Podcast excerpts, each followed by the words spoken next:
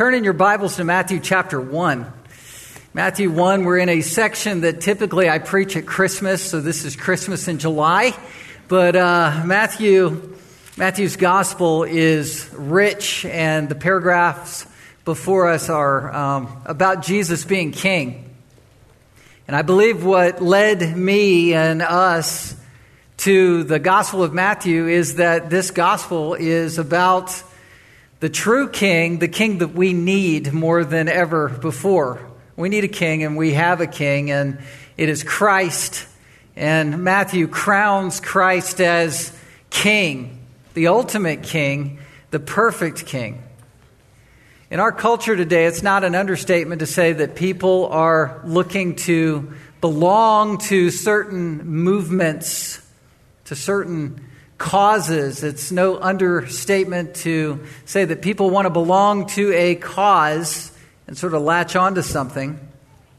Being a revolutionary of sorts is kind of in vogue. It's a trend to protest or to make a statement I think that in part that is the instinct of being made in the image of God because we want to right wrongs. We want there to be justice in the land. We long for righteousness and we find indignation rise in our hearts for things that are wrong, that aren't right.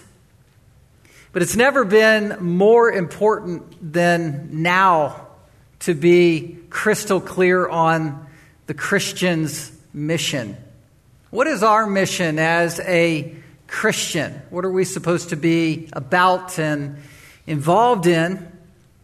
To be part of activism, to be part of causes on a political level or in terms of societal ills really doesn't take a spiritually minded person. You don't have to be a Christian to participate in those things, trying to solve something temporal. But to solve for the eternal, to be involved in Christ's mission, the Great Commission mission, you have to be spiritually minded. You have to be a Christian. You have to be filled with the Spirit. The natural person doesn't understand the things of the Spirit. It's clouded in terms of the whys and hows of Christianity, but Christianity is for spiritually minded people. We're called to participate with Christ in his mission. We're going to get there much later in the Gospel of Matthew in our journey through this book. But later on, the Jews cry out for Christ to be their revolutionary, for him to be the one to politically overthrow Rome. That's what they wanted. They cry for the lion when they should have been looking for the lamb. They cry out for a judge to come with an iron fist instead of looking for the servant king. We're learning that even in today's movements within the church, there's a resurgence of liberal theology that is dumbing down the gospel or reshaping or remolding Jesus and his mission into kind of a social justice gospel. It's an accusation, a subtle one that says if you're not an activist, if you're not part of social justice, then you're missing the gospel or you don't have the full, clear gospel. And I don't think that's true at all. Christ's mission is clearly to solve the sin issue in our world. In Matthew's Gospel, chapter 1, if you look at verse 21, it's right in the heart of our passage the mission is clear. The angel said to Joseph, You shall call his name Jesus, which means Yahweh saves, for he will save his people from their sins. The big issue that needs to be solved is the sin issue. And the only person who can solve the sin problem in our world and in our lives is Jesus, the Savior. And people back in the 50s and 60s created a social gospel that people latched onto, and they basically um, trended towards a theology, an errant theology, an errant or wrong Christology that claimed that Christ came not from a virgin, but was just human born. And they created this over humanized Christ to the expense of his deity and lauded a anti supernaturalism, a Jesus that was just about do gooding. And we were to follow in that wake and just do good and be socially um, loving to people like Jesus. When you dumb down the virgin birth or you, you, cloud, you cloud the clarity of Christ being born by a virgin, then you undo his deity. And Christ as God brings, guess what? Accountability to our world. He, by his very presence, unearths the real problem, and that is not temporal ills or temporal problems, but the core issue being sin, which is an offense against a holy God that has to be solved by a true Savior who is fully God and fully man.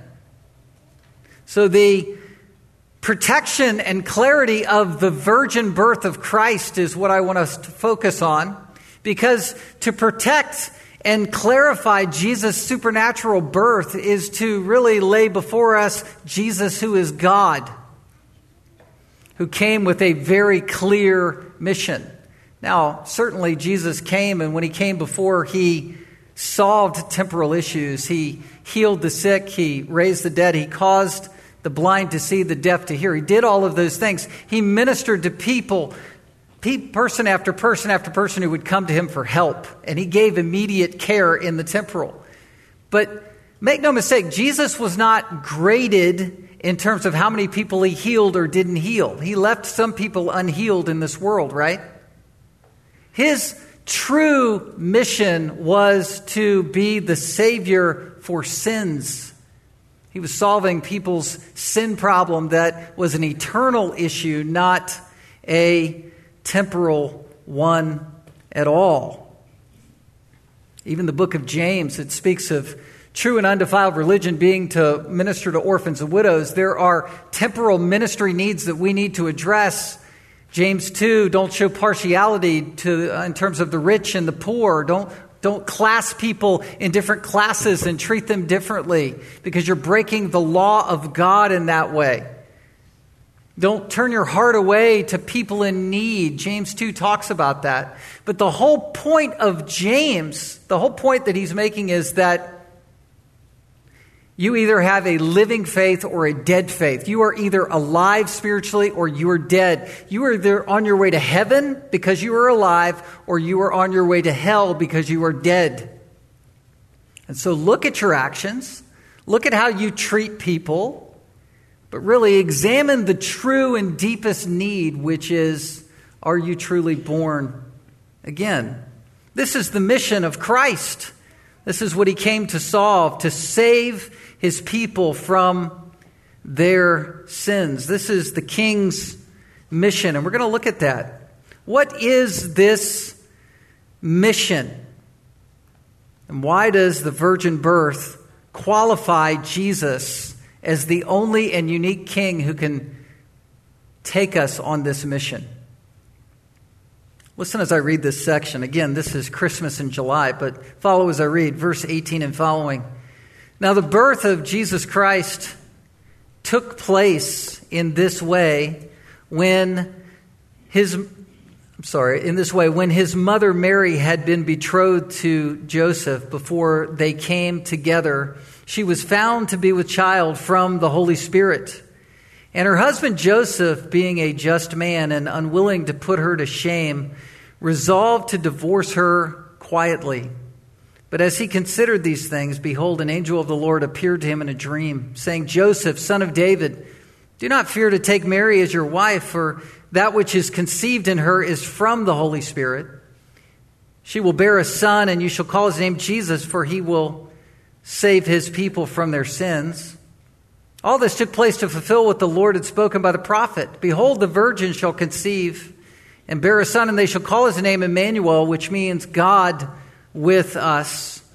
When Joseph woke from sleep, he did as the angel of the Lord commanded him, he took his wife, but he knew her not until she had given birth to a son, and he called his name Jesus. This is a study on the King, King Jesus, and if we were taking a class, it would be a study in Christology, the study of Christ. Who is Jesus Christ?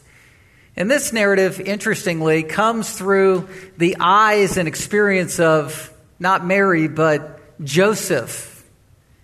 Luke's gospel, that account of the virgin birth, is conveyed through the experience of Mary as she pondered all of these things and the significance of the, the, the promises of the Messiah that were coming through her immaculate conception. I mean, that's the reality of Luke's account. But here, what we're relating to is a husband, one betrothed to Mary, who's grasping and grappling with the significance of finding out that his wife is with child, finding out that something has taken place in her life that he needs to believe in, finding out that she is with child that's not his own and that this child has been conceived supernaturally. Someone that he has to wrestle with uh, and, and understand and ultimately yield his life to. In many ways, we can relate to Joseph in a way that we can't relate with Mary because Mary experienced the miracle conception and birth. Joseph is kind of a bystander watching this contending with truth surrounding it. Is this truly the king? Is this a supernatural conception? And what is the significance of that? What does that mean for my life and my mission? Probably Joseph's dreams were suddenly dashed or upended at first when he found out she, his betrothed wife, Mary, was with child. I mean, uh, he was probably shocked and appalled and having to work through all of that. And so, we as fellow believers, Joseph being a believer, an Old Testament saint, if you will, someone who, who was just a commoner, we're, we're, we're going on Joseph's journey with him. That's probably the way to put it. Joseph was, as we know, a, a carpenter. Um, the Greek word tekton describes him. He was. Uh, a righteous man, verse 19 says he was a, a just man. He was a carpenter by trade. Matthew 13, 55 says he was a son of David. He was part of the lineage of Jesus Christ. He was all of these things, but just, just a believer. But what I want to show you through even Joseph's eyes is that what we're proving out is the difference between a human conception and an eternal conception. What do I mean by that? I mean, Jesus was conceived, his lineage comes from the Holy Spirit. He is the second member of the Trinity. Now, if you go back to what we studied last week, uh, the lineage of Jesus Christ. He comes through the line of David. And all these names that we went through last time, verses 1 through 17, connect the dots of how we come to Joseph and how Joseph vindicates Jesus coming from a kingly, regal line. And we understand that. And verse 1 of chapter 1 says it's the book of the genealogy. That's the word Genesis in the original language. It's uh, birth. It's from the Greek, uh, the Greek verb ginomai, to become. It's talking about Jesus' origin through these different marital links and through the begatting, the begatting, the begatting. We get it.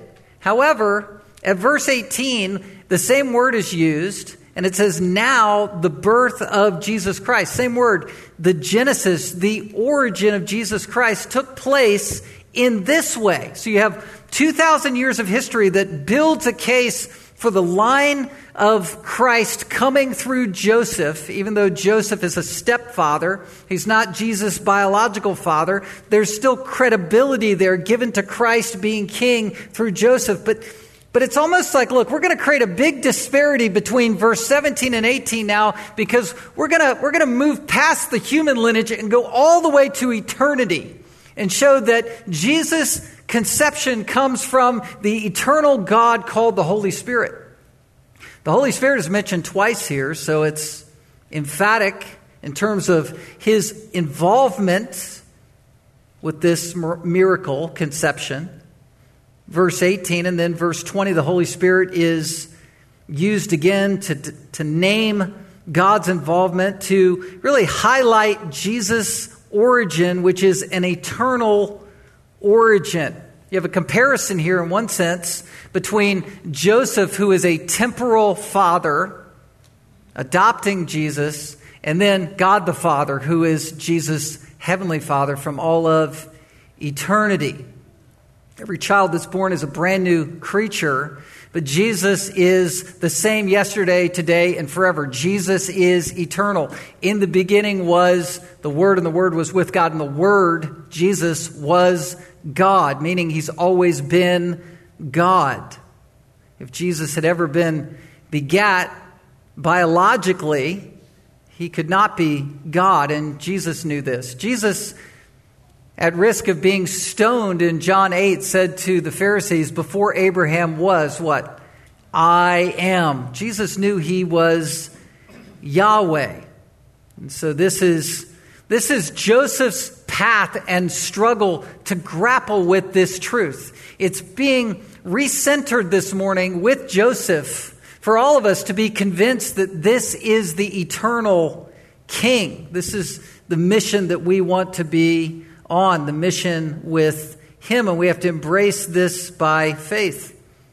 Well, just to pick up in the narrative, you have the setting in verse 18 where it says, When his mother, that's Mary, had been betrothed to Joseph.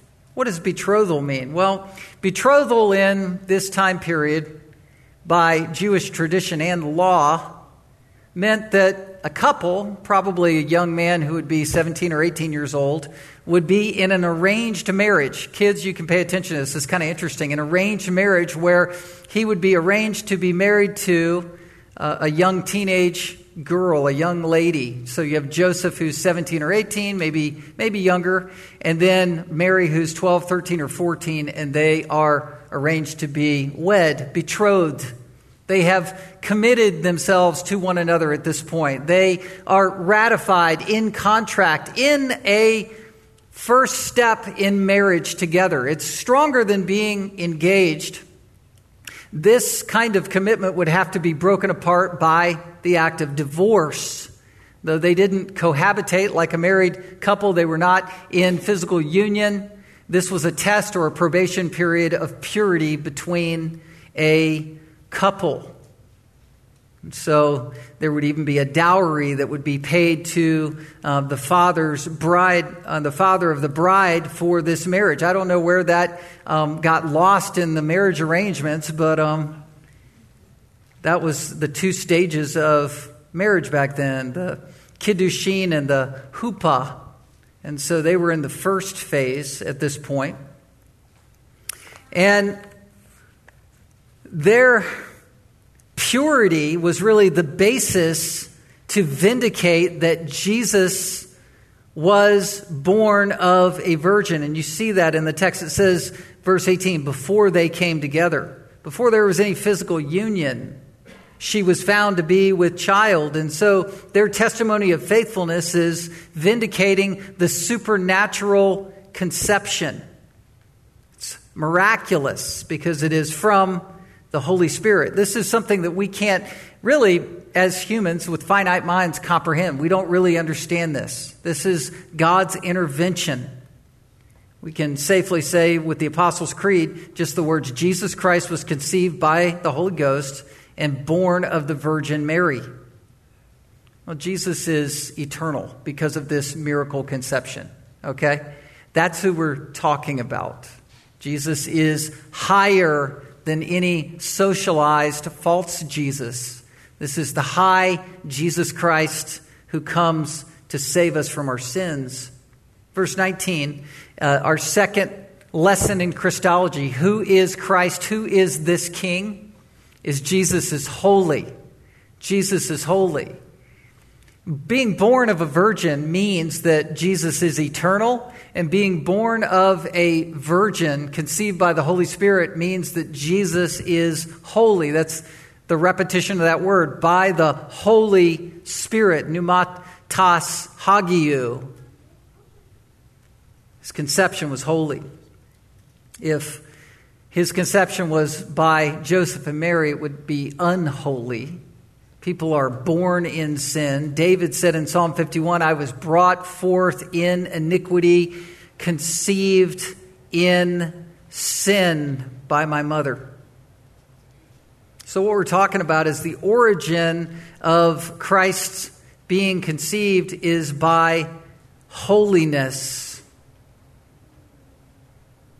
You know, even if, and we learned this last time, if Joseph was Jesus' biological father, that would have carried Jesus back into the, the line of David in a way that would disqualify, would have disqualified him from being a king because there was a curse on the final king of Israel, Jeconiah, and that curse was carried out where no king through that physical line could ever reign and rule over Israel. But because Joseph was not the biological father, Jesus was exempt from that curse. And we learned that last time. Jesus is holy. He came to this earth holy. Jesus is different than you and me. When we were born, we were born in sin. We were born sinners. And because we are born sinners, we sin. Nobody has to teach a two year old to say, no and mine and this and that, right? I mean, they just, we, we suddenly see this angel that we think has no sin um, manifesting sin all over the place. Tantrums and fits. And I know none of you kids do that, right? But, but we're, all of us, all of us are sinners. And Jesus wasn't. Jesus didn't do good and do so many good things that he became holy. Jesus was holy unable to sin, pure, perfect, and his holy actions flowed from that. He wasn't a do gooder outdoing his bad by his good. That's false religion, that's a false gospel. He was made and conceived by the Holy Spirit. Fully God, taking on human flesh, but perfect and holy. It's a bit of a picture of how we're made new in Christ. When you are, as a sinner, born again, you're actually made holy in the eyes of God. A holiness that is outside of us. We are declared holy, right? The righteousness of Christ is imputed or declared in terms of our status. And that's why we can go to heaven, which is holy, and be with holy Jesus Christ. Well, Joseph was made holy. He was a believer. He was what I would call an Old Testament believer. And you see this in verse 19. It says, Joseph, her husband, being a just man. That's dikaios, the word just or righteous. He was a righteous man. He was righteous inside and out. He had been made righteous. Now, still a sinner, but he was made righteous just like we are. And his righteousness played out in that he didn't want to be cruel to Mary. That's, that's the fruit of his being made new. He might not have understood all of what we understand in terms of the Holy Spirit, but the Holy Spirit had already invaded his life. He was a believer. Because he was a believer, he was reverential to the law of God, and he knew that if Mary had conceived and was with child, that he needed to, by law, divorce her. Deuteronomy 22 is explicit. In verse 23, it says there is a, there's a betrothed virgin, and a man meets her in a city and lies with her, and then you shall bring them both out to the gate of the city, and you shall stone them to death with stones, the young woman because she did not cry out for help, though she was in the city, and the man because he violated his neighbor's wife. So you shall purge the evil from your midst. I don't know how concrete this law was in terms of it being in place at this particular time. I don't know if Mary for certain was going to be doomed to be stoned if she was found out, but Joseph was grappling. He was contending with the law of God. He was working it through. But in his conscience, he was unwilling to put her to shame. He didn't want to bring her out into the public for shame. He resolved, he bulomai, he made a conscious decision, a resolution to divorce her, but to do it quietly, to do it behind the scenes. What does that mean? That means that Joseph was not concerned about his own reputation. This is his heart being righteous. He was going to absorb whatever the consequences were for himself. Well, where's Mary? What's happened to her? She's put away quietly. Well, why? Well, Joseph was just going to absorb whatever people surmised about what happened and take that in nobility and character and in leadership. That's Joseph. That's why he's explained to us in this way. He was putting her away quietly, he wasn't putting her out in display in some kind of justice for himself moment. He wanted to honor her even though he assumed something had happened, even that she could have sinned. He was probably in great travail, but he was willing to leave it unexplained and do right. Ligon Duncan said, When God chose a human father for his son, he chose a man who would be righteous and kind, qualities that reflect God the Father himself. It's rare that somebody is righteous and soft in their heart, but Joseph was that rare blend of the two. But even though Joseph was being noble, he still was not clear on what had happened, and God needed to intervene and give clarity, and he did so. And we see that it was done in a dream. Jesus is eternal, right? Conceived by the Holy Spirit of God, showing that Jesus himself is eternally existent and where he comes from, his origin. He's also holy, conceived by the Holy Spirit the narrative plays out in Joseph's noble um, holiness. But finally, Jesus is Savior. And Savior is his name. And we see this in the intervention that happened beginning in verse 20. It says, But as he, Joseph, considered these things, behold, an angel of the Lord appeared to him in a dream, saying, Joseph, son of David, do not fear to take Mary as your wife, for that which is conceived in her is from the Holy Spirit. Now, to us, this is normal. We've heard this so many times, and we've heard it in Christmas sermons that we go, okay, we get it. But for Joseph, he had no context for this whatsoever. He had to believe the word of God coming from a messenger of God in a dream that this is true.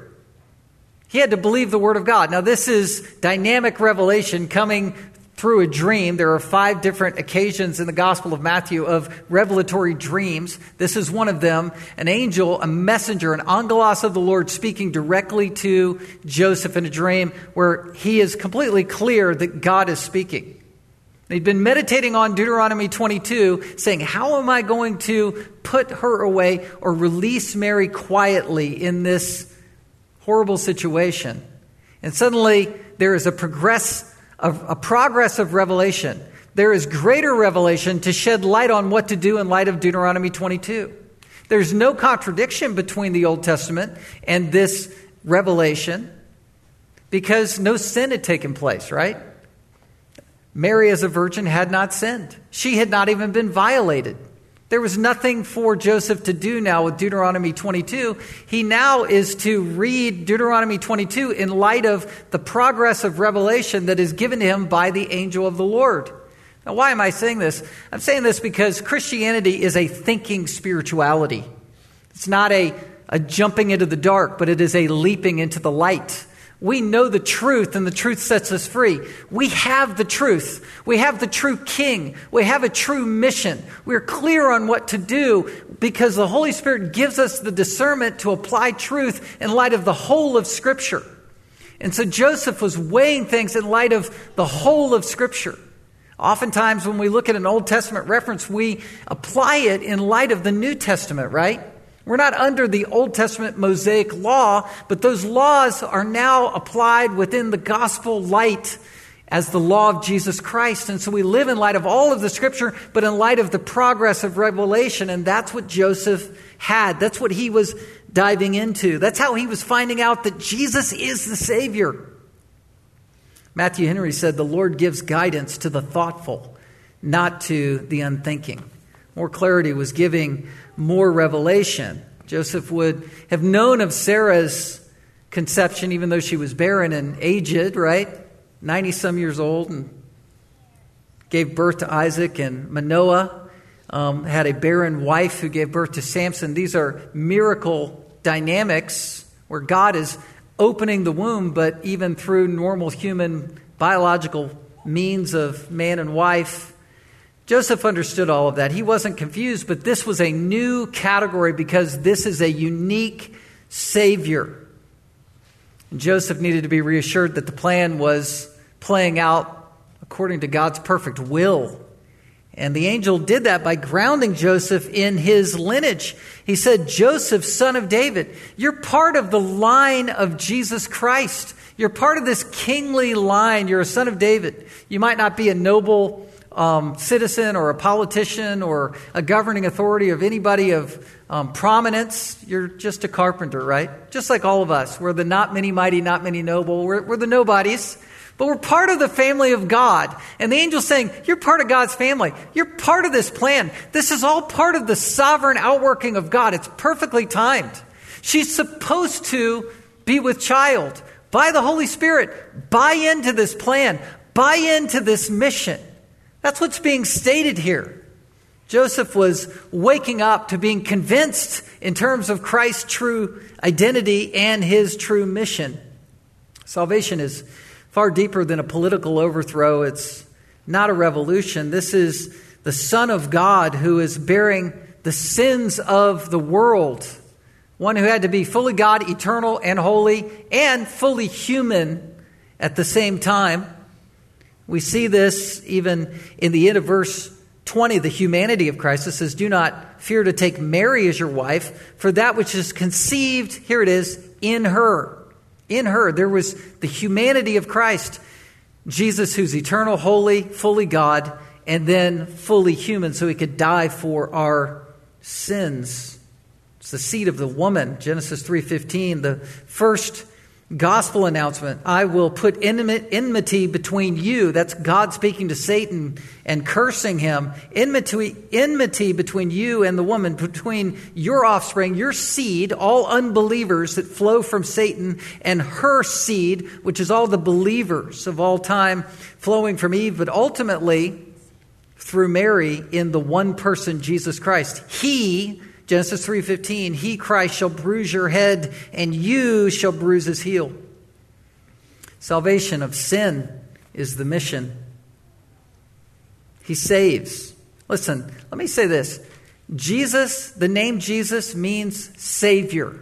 That's a very key thing to remember these days. Savior. Savior from what? From sin. Look at verse 21 again. You will bear a son and you shall call his what? Name Jesus, for he shall save his people from their sins. Jesus' last name, by the way, is not Christ.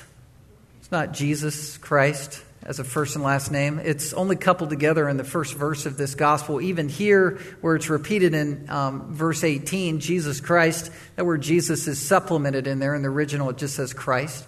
Jesus means, it, it comes from the Hebrew word Yeshua, which is where we get the Hebrew um, transliteration Joshua, which is Yahweh saves. So the Greek version of that is Jesus, which means Yahweh saves. He's the Savior. Christ means anointed, which means that Jesus is crowned as king. He's the Messiah. He's the one who fulfills all prophecy as the king. All Old Testament prophecy is fulfilled in Jesus as king. The third name we're going to come to is that he is called Emmanuel, which means God with us. So you have Jesus, which is his common name. You have Christ, which is his kingly or office or official name as king. And then you have Emmanuel, which is a title of Jesus' nature, that he is God, that he is God.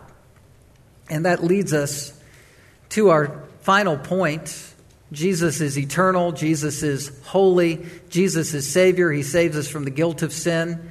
He saves us from the presence of sin. He saves us from the consequences of sin. He is the Savior of His people, the Jews. He's the Savior of the whole world. Matthew 28 19. All nations. It's essential that He die as a sacrificial payment for our sins, but it was essential that He die not only as fully human, but fully God so that he could absorb an eternal consequence or eternal wrath against us on our behalf. He saves us not temporally, he saves us forever, eternally. This is verses 22 to 25. Look at this. All this took place to fulfill what the Lord had spoken by the prophet. Matthew's tying everything together here. This is what Joseph had to go through. Let me wrap it all up with an Old Testament connection, an Old Testament prediction. 700 years ago, Isaiah the prophet, during the time of Uzziah and then his son Ahaz, these two kings, uh, descending in wickedness. Ahaz was more wicked than Uzziah. But Ahaz takes the throne, and in the midst of this, there is a prophecy that Isaiah says in verse 23 a promise that's given in light of all kinds of sin. Israel was involved in idolatry. It was involved in the worship of Molech, which was the sacrificing of children into the fire. It was horrible times. They had uh, kings from Syria who were wanting to depose King Ahaz. You had uh, kings that were um, trying to take over Aram and Pekah, and these kings were blocked by God and his armies. But it was all to find a prophecy that would be fulfilled. Isaiah 7:14. Therefore, and in our text in Matthew as well, all this took place to fulfill what the Lord had spoken. That word to fulfill there is always connecting Old Testament prophecy that's fulfilled in the Lord Jesus Christ. It was a sign that was coming. If you see the beginning of Isaiah 7:14, it says, "Therefore the Lord himself would give you a sign." What is the sign? The sign is the rest of the verse, which is brought forth by Matthew. It's Behold, the virgin shall conceive and bear a son, and they shall call his name Emmanuel. Ultimately, the line of David will not be stopped. Ahaz, bad king. God's going to override that evil and bring about the fulfillment of this prophecy. And the fulfillment has come in Jesus Christ. The word virgin can mean maiden or someone who is unmarried or unwed. Ultimately, because of the Greek translation here from the Old Testament prophecy brought forward, the Greek translation says emphatically it's the word parthenos, that Mary is a virgin. This is a virgin who conceived to bear a son. It was the fulfillment of the miracle birth. Nothing could stop the plan. Emmanuel. What, what's the significance of the name Emmanuel? I just want to take a moment and say Jesus calls you to a mission, but it's a mission that you'll never be alone on. He goes with you. Remember Matthew 28, 18 to 20? For lo, I am with you always, even to the end of the age. He's always with us. Jesus is right here. He is Emmanuel. That's what this truth means. So, how did Joseph do? Was he convinced? Was he left in a fog? Did he believe what the angel said, or did he kind of stay confused? Well, we know he believed because actions speak louder than words. Look at these final verses again. It says, When Joseph woke from sleep, he did as the angel of the Lord commanded him. He took his wife. So he was betrothed. He went to the next step. He said, We're sealed. This is it. But guess what? I'm going to keep you in complete Safety, says verse 25, but he knew her not until she had given birth to a son. There's going to be no confusion whatsoever that this Christ came by miracle birth. That's what he did. That's an action. That's a long term commitment. We're going to keep this holy. The miraculous conception is clear by the Holy Spirit, not by Joseph. So Jesus is the Savior. And Matthew bought in. How do we know that? Because he called his name Jesus, which means Yahweh saves. He knew it. It wasn't Mary that named Jesus, they both named Jesus, but this explicitly says Joseph named Jesus Jesus. because Joseph bought in and knew that Jesus was not only his adopted son, but was his Savior and his Lord.